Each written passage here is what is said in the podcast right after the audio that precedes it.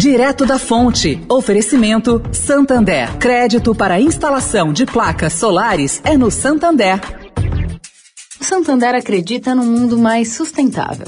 Por isso lança a plataforma Estação, que vai levar mais sustentabilidade para a estação de trem Vila Olímpia, com reuso de água, geração de energia solar e muito mais. E o banco também quer ajudar você dando crédito para compra de placas solares com até 96 vezes para pagar e taxa de 0,74% ao mês. Busque por CDC Solar Santander e saiba mais. Santander. Direto da Fonte, com Sônia Rassi.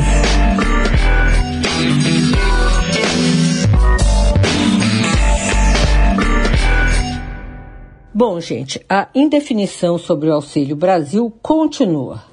E o pagamento de uma parcela de 100 reais fora do teto de gastos do governo brasileiro não agrada a equipe econômica.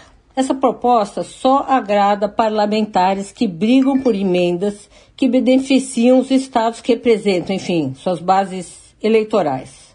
Na verdade, caro ouvinte, o governo dá com uma mão e tira com outra da forma como está sendo conduzido, esse aumento do Auxílio Brasil vai gerar, sim, maior incerteza fiscal, maior desvalorização cambial. E o resultado dessa decisão política pode bater na inflação e comer parte do poder de compra que esse auxílio busca e gostaria de recompor na renda dos brasileiros desfavorecidos.